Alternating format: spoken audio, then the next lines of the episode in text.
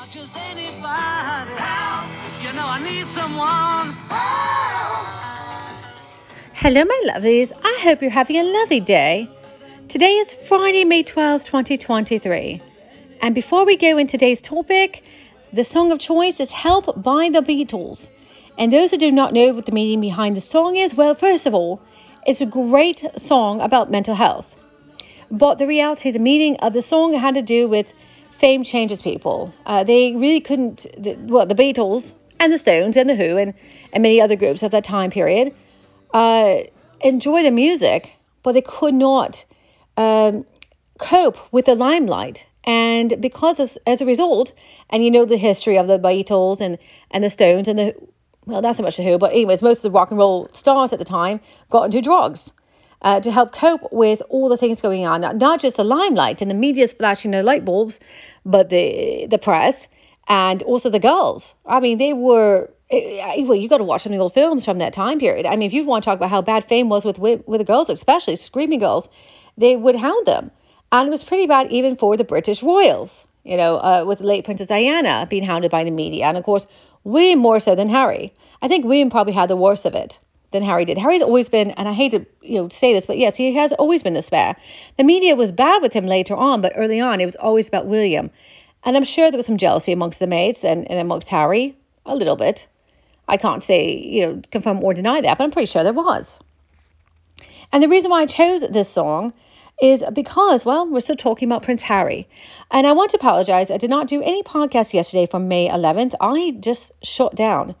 Because we're at Mental Health Awareness Month, it's a good time to talk to people. And uh, my mental health was in question yesterday. I was triggered by some things and working on my site, and just because I do the news and I do my uh, podcasts and I do, I mean, my site is, has everything on there that I 100% work on. And I cannot wait to be able to hire people to freelance or whatever to add their input. I would love that. And I cannot wait to get to that point. But I just got overwhelmed. And of course, Harry constantly being in the news and he's in a vengeance constantly it's been um, he's opened up Pandora's box for many people, and many people have been super quiet about it, but I have not. It's been uh, I'm done. I'm done keeping quiet. So those are tuning in. I am Salty Vixen. I did know Prince Harry. I knew William, and I knew uh, King Charles when he was Prince of Wales. During the summer 2004, I was a member at several, or non-playing member at several polo clubs in England. And as because that being a woman and being blonde at the time, I got invited to all these polo parties and house parties, and so yeah, I got to know a lot of people. And uh, and as I always will say in every podcast, when I tell my stories about about Harry right now being the topic, I do not tell uh, any of the individual people that uh, mutual friends that Harry and I both know out of respect. And I wish Harry would have done that same thing in his book Spare when he mentioned uh, some of the people in the book that he grew up with that were more so, he says, William's friends. They were Williams and Harry's friends were pretty much the same. I mean, I would say like the the inner circle. Uh, they protected Harry as much as William. Uh, we all protected Harry. Anyone who's met Harry or anyone, I mean, honestly, you listen to this podcast. If you met Prince Harry right now, you would protect him, right? Because you know how great, how awful the media is. Uh, because the media only sells stories that's going to, well, sell, make money. And when Harry has his hijinks, it follows him. And Harry, well, let's put it this way the ghost writer for the spare talked about recently, and I talked about it on my uh, daily uh, dumbass amusing news of the week. Um, it was one of the articles, and I talked about the fact that the ghost writer talked about Harry's wrath, his anger. And I laughed because I'm like, ha, see, I'm not the only one that's experienced. It is scary. When he when Harry bites, it's scary. I've dealt with Harry's wrath uh, in November of 2015 in Lesotho. And I will talk about this story later on in, in another podcast, probably tomorrow's, because I want to go more in depth to the what the ghost writer had to say and how accurate. Because, like I said, Harry can be quite scary. Oh, that rhymed. All right, so let's talk about why Harry's on such a vengeance, why he can't let it go. Well, first of all, he's talking about the phone hacking scandal. So basically, the news of the of the world, royal phone hacking scandal was a scandal which developed in 2005 to 2007 around the interception of voicemail relating to the British royal family by a private investigator working for a News of the World journalist. And so Harry is just like, I'm done with this bullshit. I'm tired. I think what bothered him, I think maybe when he found out, I, I, allegedly his, his brother William had made some money. Of course, he donated that money to charity, and Harry again feels like he's a short end of the, you know, of the stick, being the spare. So, you know, you got Piers Morgan is, that says, well, I wouldn't even know how to hack a phone. I think Piers Morgan might have worked for them. Uh, UK tabloid apologized to Prince Harry on the first day of new phone hacking trial two days ago. Um, as of 37 minutes ago, evidence for Harry's hacking claims slim to non-existent. Existent, sorry, says uh, according to the lawyer. And Daily Beast says Prince Harry prepares to turn the screw on Charles, Camilla, and William in court. And uh, so yeah, it's you know Harry's again he's on this whole vengeance. And as a result, and I've talked about this in several other podcasts, I actually deleted them because I just had, I could not deal with it. But uh, I'm going to say this now. When Harry uh, and Meghan had this Netflix crap, and I'm going to be honest, it was not right. They opened up Pandora's box. They don't care because they're so narcissistic on everything. They don't give a flying leap about other people that they had met or Harry had met over the years. So when he posted that newspaper clipping of uh well it wasn't him it was the editors from China White After Party. This was those who don't know in July of 20 uh, 2004. Uh, I think believe it's 25th or 24th. I've got to look at my journal. I still have the invite. Um, there was what you call Cartier International Polo, and at the end there's this after party. Polo after parties are notoriously notoriously known to be wild. Lots of shagging was going on. Trust me, it was. I've never seen outdoor sex my whole life, apart from looking at RedTube, you know, all what RedTube is. I've never seen such craziness, such madness. Now, Harry did not partake in that. And none of his mates did. They were smart. They were just drinking. And I remember a Skippy was dancing on the table.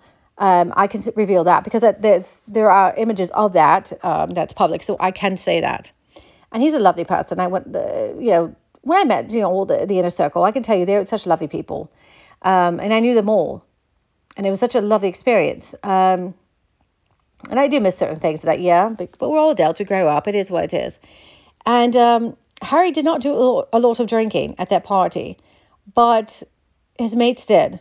Certain mates that were there, and the media took what they saw and they wrote in uh, one of the titles a bevy, uh, I think bevy or bevy of women were surrounded by Harry. I'm one of those women. I did sit at his table. I was Harry knew who I was. And you think, oh, salty, how on earth do you know he was? Oh, you're making up. No, he knew who I was there's a whole story what happened that summer that I maybe I don't know. I, I someday I may share the story. I would love to, but right now because it's it's very um how should I put this? It's affecting my mental health even thinking about it because there were traumatic things that happened and Harry was part of one of the traumatic experiences. Not really directly, indirectly, but he knew of a certain thing. And um, see, Harry's vengeance, he doesn't realize who he's hurting. This Pandora's box. And so, as he continues his vengeance and opening up Pandora's box, feelings are, wounds are opening up. And so, yeah, I mean, that was showing up. And it really worries me that Harry is more stuff possibly coming out. And I think he's going to tackle on what happened because that was the first party that Harry was called a party prince. That day changed everybody. And the parties pretty much had toned down, at least publicly. But the media knew to go to these parties. They knew William and Harry tend to go to them. William did not go that time, but um, I think after that, the parties weren't as crazy as that one. I mean, it was wild. When I talk about shagging outside, I'd walk outside the tent and people were shagging publicly. And it was like not just one individual person, you know, with a partner. It was like a, I don't know, it was something, it was like out of out of a really horrible film. You walk out there and people were just making out and shagging and and it was crazy. It was, I think, at least 10 to 15 people just on one side of the tent, outside the tent. I was like, I've just better keep drinking my wine. I, have got to walk away from all this. Um, it was a lot. It was very traumatic. Not that wasn't even the traumatic part. It was everything that happened that Harry was indirectly involved, and I really don't want to speak publicly of it at least as of now because again, I have to. It's a private situation. But the longer Harry runs his mouth on bringing up the gossip, I don't think he realized the more wounds will be opened up. It's not just with his family and mates, it's also people that knew him in passing, whether it's a military or charity work. And even worries me so that he's going to open up another wound that happened in uh, at the opening of the children's center in that time frame uh, in November of 2015 that I was there because I was a patron to the charity at the time. And it was a lovely experience, but there was stuff that happened. And I, that was night I um, felt the wrath of Harry. And like I said, he can be quite scary. So I feel for that ghostwriter. So the whole thing is what I, why I bring this mental health situation going on because mental health needs to be talked about more and more, and the media talks about it. It needs to be talked about more and more. The problem is they only care about the fame. They don't care about the individuality, and that's what's the unfortunate. So when you have mental health, who do you who are you going to talk to? Well, therapist, sure. BetterHelp is good. Uh, BetterUp, I think Harry works for one of those, or suppose he works for them. Um, but also your friends. And a lot of times friends and family don't give a flying leap about things. You know, they'll tell you, oh, get over it a long time ago. But when you can't get over it, and that's when you realize, holy shit, that was traumatic. I went through trauma. And things would trigger for PTSD. And in my case, for me, I'm 43 years old. This happened nearly 20 years ago. Why has it bothered me? Because it's it's actually been hard for me to get in, in a new relationship. I get scared and I think, oh my gosh, this guy's going to treat me the way some of William and Harry's friends treated me, like a piece of meat. I don't do the hookup thing. And I, I can't do this anymore. So I, I do shut down, and it's been very hard. But what's been helping me is my writing. That's why I have my love erotica. That's why I have my bedtime stories with Salty Vixen, because it gets me out of that trigger point, and I've made a business out of it. A lot of my stories, some of them are my bedtime stories, is based off of what happened the summer of 2004. And and one of them was very very traumatic. It was a very traumatic summer for me, but there was certain things that happened that I will never ever publicly say um, out of respect for the people involved. But there was a very traumatic experience that did happen that summer, and I have been cryptic about it, but I have written it into a fantasy story to get over the negativity. I know it's quite silly, but that's what I do.